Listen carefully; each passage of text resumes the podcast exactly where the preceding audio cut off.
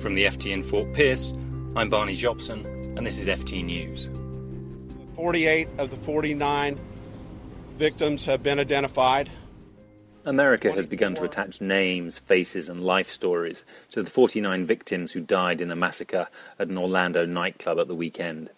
Most of them were young gay Latinos, and details about their characters and aspirations have added new emotion to the vigils happening across shell shocked country.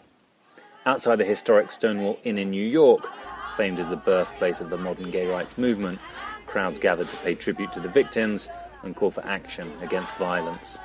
And we just have to make sure that we speak up and put elected officials that are going to, you know, really legislate hate crimes for gay people.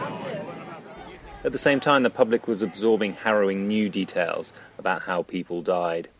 The FBI said the attacker, Omar Mateen, shot nearly all of them in the first stages of his assault, then remained cool and calm during a three hour standoff in which he held hostages in a bathroom and talked by phone to law enforcement officials, claiming allegiance to ISIS and praising the Boston Marathon bombers.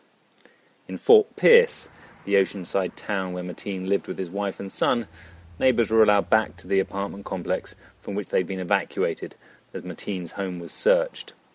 The city's small Muslim population, meanwhile, was facing uncomfortable questions. I visited the mosque where Omar Mateen worshipped, usually three or four times a week, according to a board member called Adel Nefsi. Mateen wasn't the most frequent visitor, and he didn't hang around after prayer like some others to catch up with friends. Nafis said he didn't have any special insights into Mateen's personality, but he was adamant about a few things. He said this mosque does not preach hatred, it does not have any ties to any foreign Islamic groups, and he said if Mateen was radicalized, it certainly didn't happen here. In his latest statement about the attacks, Barack Obama described Mateen as a homegrown extremist, saying he'd been inspired by radical material he'd found online.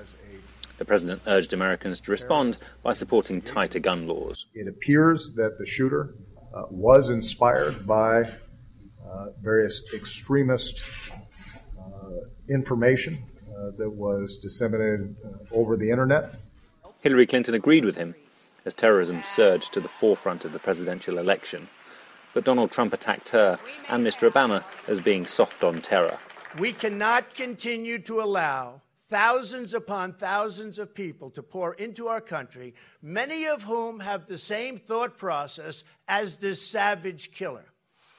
Many of the principles of radical Islam are incompatible with Western values and institutions. Precisely what the attack was is becoming clearer by the day, but there's still a lot more to learn. Barney Jopson, Financial Times, Fort Pierce in Florida.